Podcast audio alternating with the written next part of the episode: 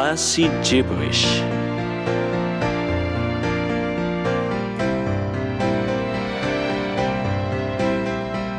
Hello and welcome to another episode of Classic Gibberish.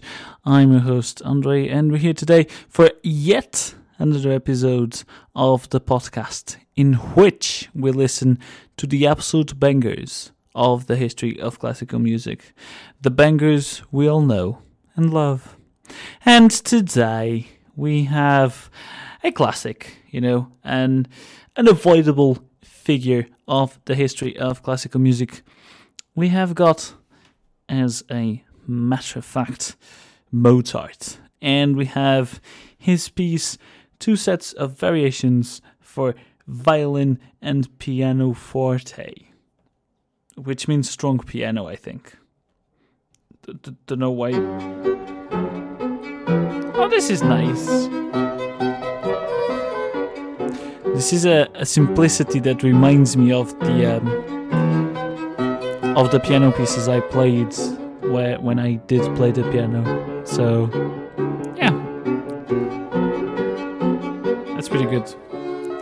So um, it's been an interesting week to me. I've been spending some time doing radio work or work for the radio rather and preparing for the starts of new shows, which are going to start from from next week. And yesterday, I did an interview with the president of the Dundee University Students Association, which was um, pretty cool and a very very good for defining what's going to happen in the future in terms of of plans for the students in terms of ways of tackling the, the cost of living crisis, which is very important. And I also had the chance to speak to the vice principal for education of the university, and within within the same lines of, of questioning. And so th- those were two very interesting opportunities to speak to people involved in, in running the university and the, the Students Association and I'm going to use that for our new show, which is a new show we're starting. And oh, pardon me. Oh, pardon me. I'm suddenly sleepy. Um, yeah, we're starting a new show next week on Monday, and so this is on Monday. It's going to be a, an episode about freshers so I'm hoping to have some statistics about the new people that have, you know, how many new people we have, and you know, the, the increase or decrease decrease in comparison to previous years, and and all all that stuff. So. Uh, it's going to be included in, the, in that so that the, the interviews I did with the vice principal and with the president of DUSA are going to be included in that. And so hopefully it could make or it will make quality content, quality content that int- uh, students are interesting, interested in, in, in listening to. And I talked to some people from from sports clubs asking if if the, the, the sports fair was good this year or not. I I talked to some students as well, just random students asking about what they're most and least looking forward to this year, you know, if they're worried about the cost of living crisis. So there's that underlying theme of, of the cost of living crisis, which is going to be important going forward because uh, we predict that it's going to be a big thing throughout this year. And so we want to hold the university and DUSA to to account to make sure that they do the things that they need to do. And i think that begins by you know not not uh, individual students getting angry about the university not doing much or the, the students association not doing much. These things happen by things like student media. It's really important in that in, in representing the students and scrutinizing the matters of the university and the, the association that are important for students. And we think the cost of cost of living crisis will be a big, big thing. So that's where our aim is currently towards in terms of the new show, especially next next week. So it's going to be about freshers with the underlying theme of, of the cost of living crisis. So we've that that was a big part of what I did this week. Uh, other than that, I was just preparing other shows and making sure that everything is set so that we have a successful year ahead with with plenty of new shows, plenty of new podcasts, so that people can enjoy them, and so that Gem is, you know, once again important and relevant for for students. So that was pretty much it. On a more personal level, if you are a one of the zero, uh, uh, what's it called? Normal listeners? No. Conventional? No. If you are, oh, if you are one of our.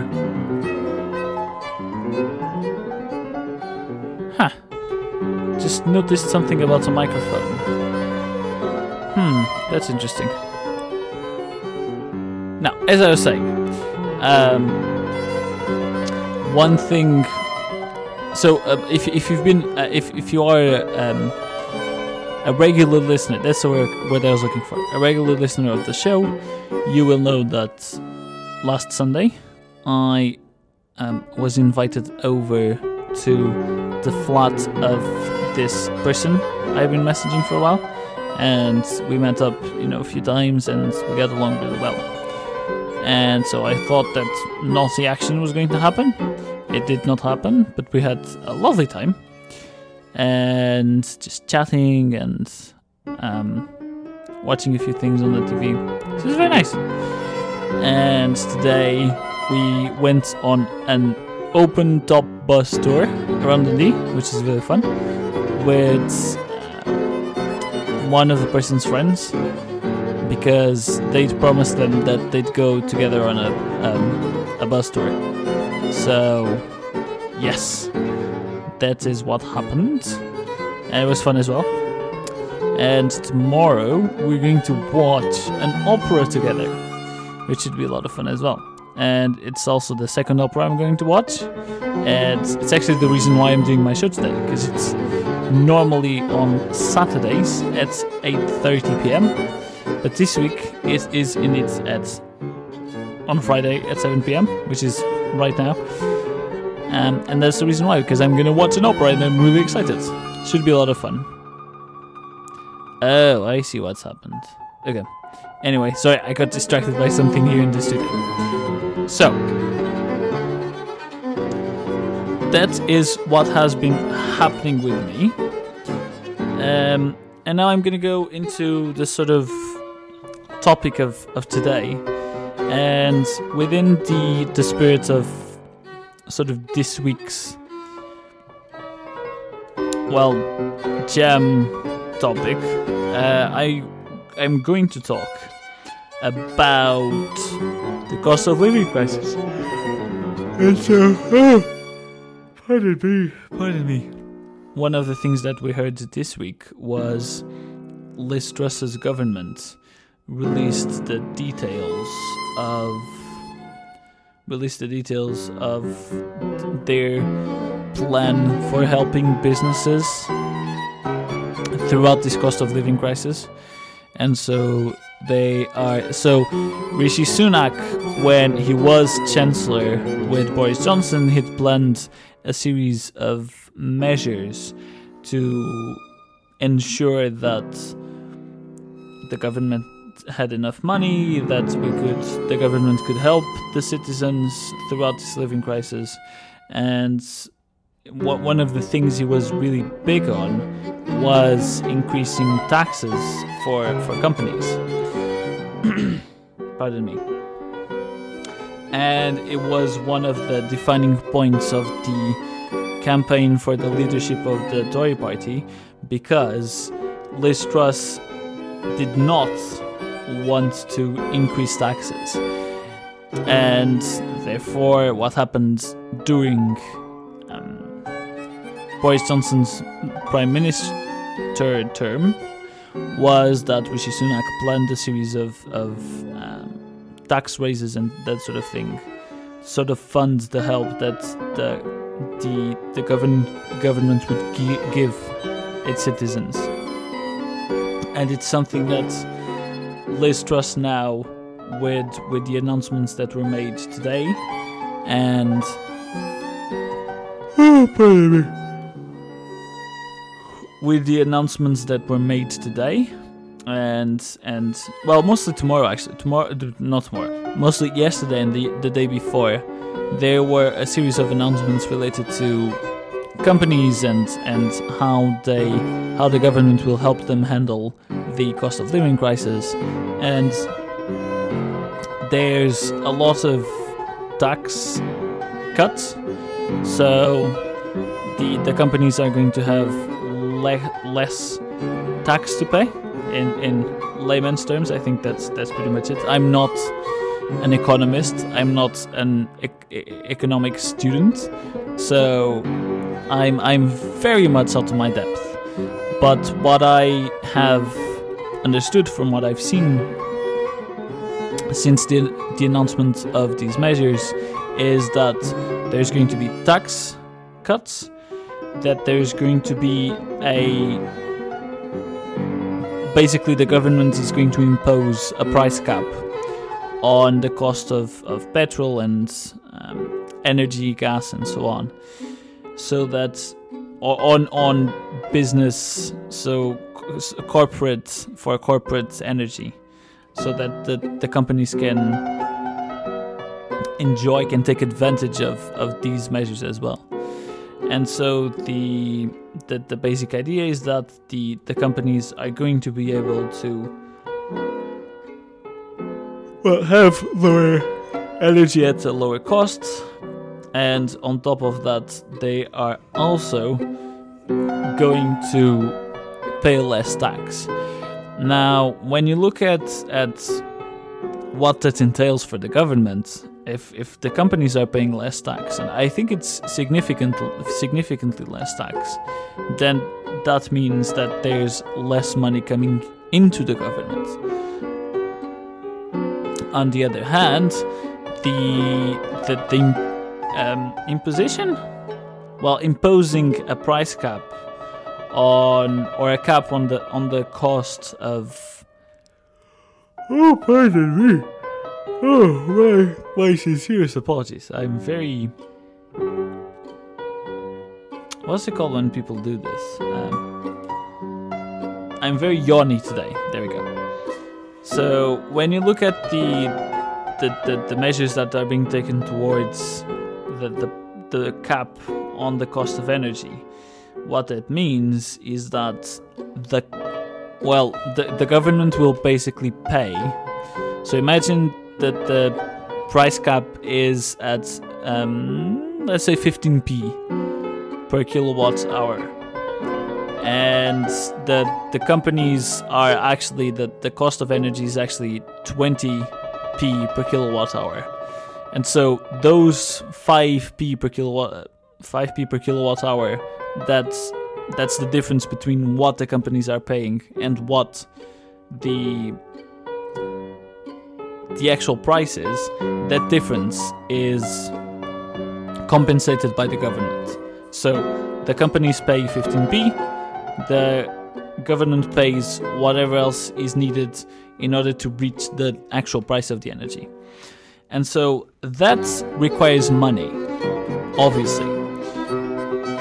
The, the same thing has we've done for, for households. So there's a price cap on households. So the same thing will happen well, where the government will have to come in and make up for the difference uh, between the, the price cap and the actual cost of energy. And there's also the massive package of, of at least 450 pounds, which each household will be receiving. Um, you know, until the end of this year.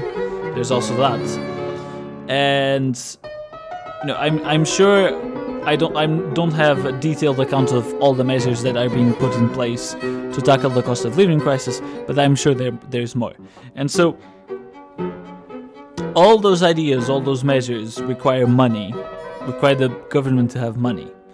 And well, with with the the tax cuts that we are going to see with companies, I'm sure that um, us common citizens, you know, on a, a, a, a personal level, on an, an, an, individual level, we're also going to see some tax cuts. So that means that there's less money going into the government. Nevertheless, this money, which the the government is going to be using for price caps, for um, for price caps, for helping the, the citizens paying for electricity, this money has to come from somewhere. And so if there are tax cuts, there's less money coming in. So there definitely the money will not come from that side of the things of of tax of of money the government government gets by let's say normal ways. and so what's expected to happen is that the government will have to you know carry out a massive international money borrowing operation so that it, it can fund the all the measures and the ideas that are being put in place to, to tackle the to tackle this issue. Pardon me. And so, if if you look at sort of the conservative mindset in terms of, of money handling, borrowing money is not one of the things they are keen on.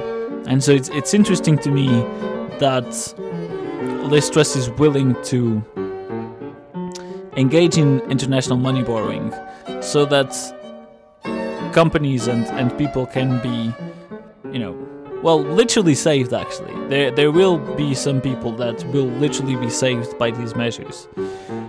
So, and I think it's a very non conservative way of handling this kind of thing. I really think it is. And. Hey, what else was I going to say?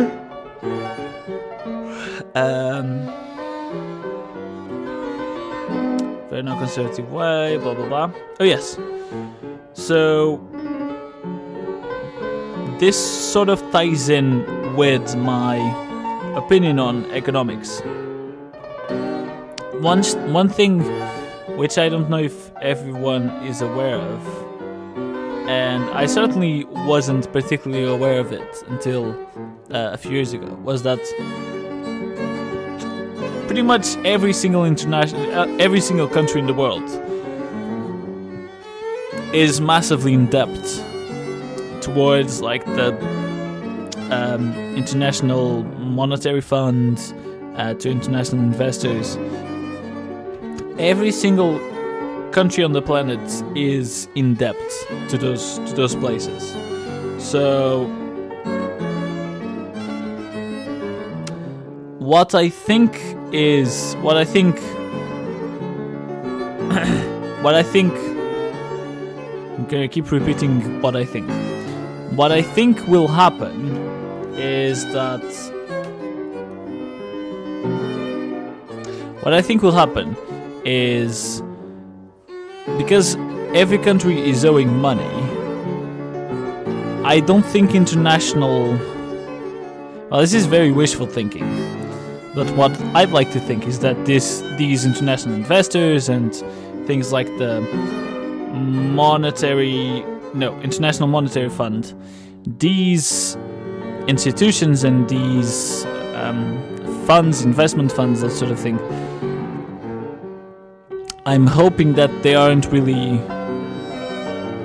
wanting that money back. So I'm thinking is that you know, there's there's a, a, a bank somewhere like the the Inter- International Bank of Money, and so the International Bank of Money is making new money, and you know giving it to governments as if they're borrowing it, but actually assuming that they're not going to get it back, so that the economy can keep going. then I think that break that would break economy or our economical system. I think that would probably do it in terms of really destroying the economical system. I think. I'm no specialist, as I said. But I think it would probably be successful in in really ruining everything. But on the other hand, imagine let's imagine a situation in which countries can't really because countries will never have enough profits to start paying back what they owe. So let's imagine a world in which countries just keep stockpiling, let's say, debt, keep stockpiling debt and more debt and more debt, and one day all these um, funds, all these companies, all these I think it's mainly funds that have lent them money they suddenly ask the governments for that money. This means that every single government on earth is going to be on that funds, on the pockets of those funds. So, what I'm saying is either way this goes, if my understanding of it is correct, which it probably is not, then we are probably really fucked. Because I imagine a sort of dystopic situation in which these funds, which are owed, you know, massive debts by the governments, they just take over the world. And we become a sort of fund owned, trust fund owned um, world, society. And this actually reminds me of a really good podcast which I'm going to recommend. It's called Our Fair City. It's an American podcast. I usually talk about British podcasts, but this this one's actually American. And it's about a dystopic world in which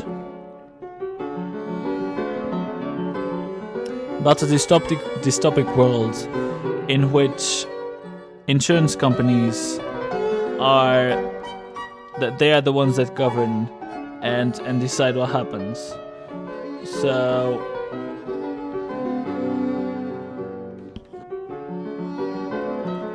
was I saying? Oh yes. So it's it's uh, a world in which insurance companies decide what what happens, and so and so and so and so and so. Yes. So it gets into a dystopic reality in which it's it's almost uncontrolled capitalism and you know it has massive impacts on people's lives and and what they can do what they can't do and it's it's a pretty interesting portrayal of of a dystopic reality. So and very comic as well. Very comical as well. So if you want to listen to uh, what a complete economic breakdown or complete economic control by trust funds might look like, or might, might sound like.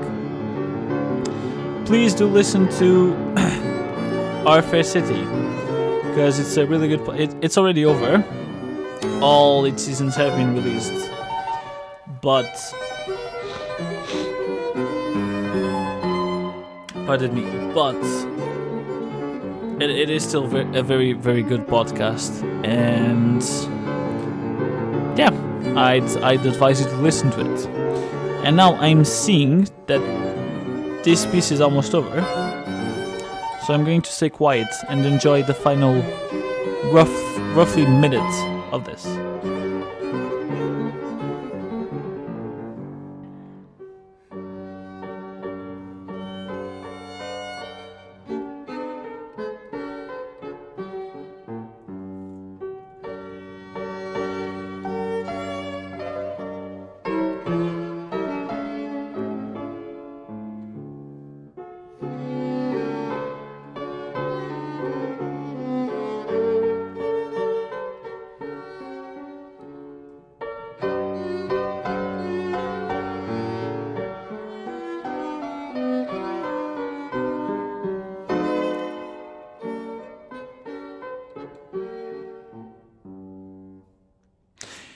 So there you have it, guys. That was a.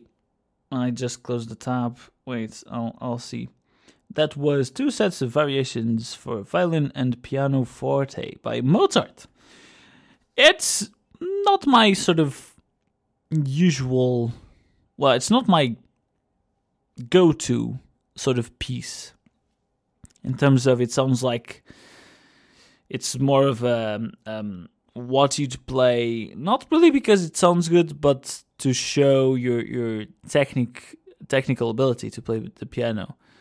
So as I said, I was in a music school and I played the piano, and this sounds like the sort of the sort of piece we'd play there, just to show that we can play, rather than because it's it's actually um, it's actually a beautiful piece. And so, despite being, you know, have, having a certain depth of, of the sounds, of the, the, the emotions that are conveyed, and that sort of thing, I do think that it is not the most beautiful piece ever. I'll I'll just I'll just put it out there, and you know, just just if you don't agree, then well, there you go. Anyway, that as that was everything I had planned for today. So the only thing that really remains to say is that I will be back again on next Saturday, so Saturday next week, the 1st of October, possibly? The 1st of October at half 8 p.m. So if you do fancy more classy gibberish, do come back on the radio listening to the radio waves do come back on Saturday at half 8 p.m. Or you can also check out all the Classic Gibberish episodes on iTunes, Spotify, and uh, pretty much every single podcatcher app. So, as I said, I'll be back next week. I hope you have a great week, and I will try having a great week as well. Bye bye.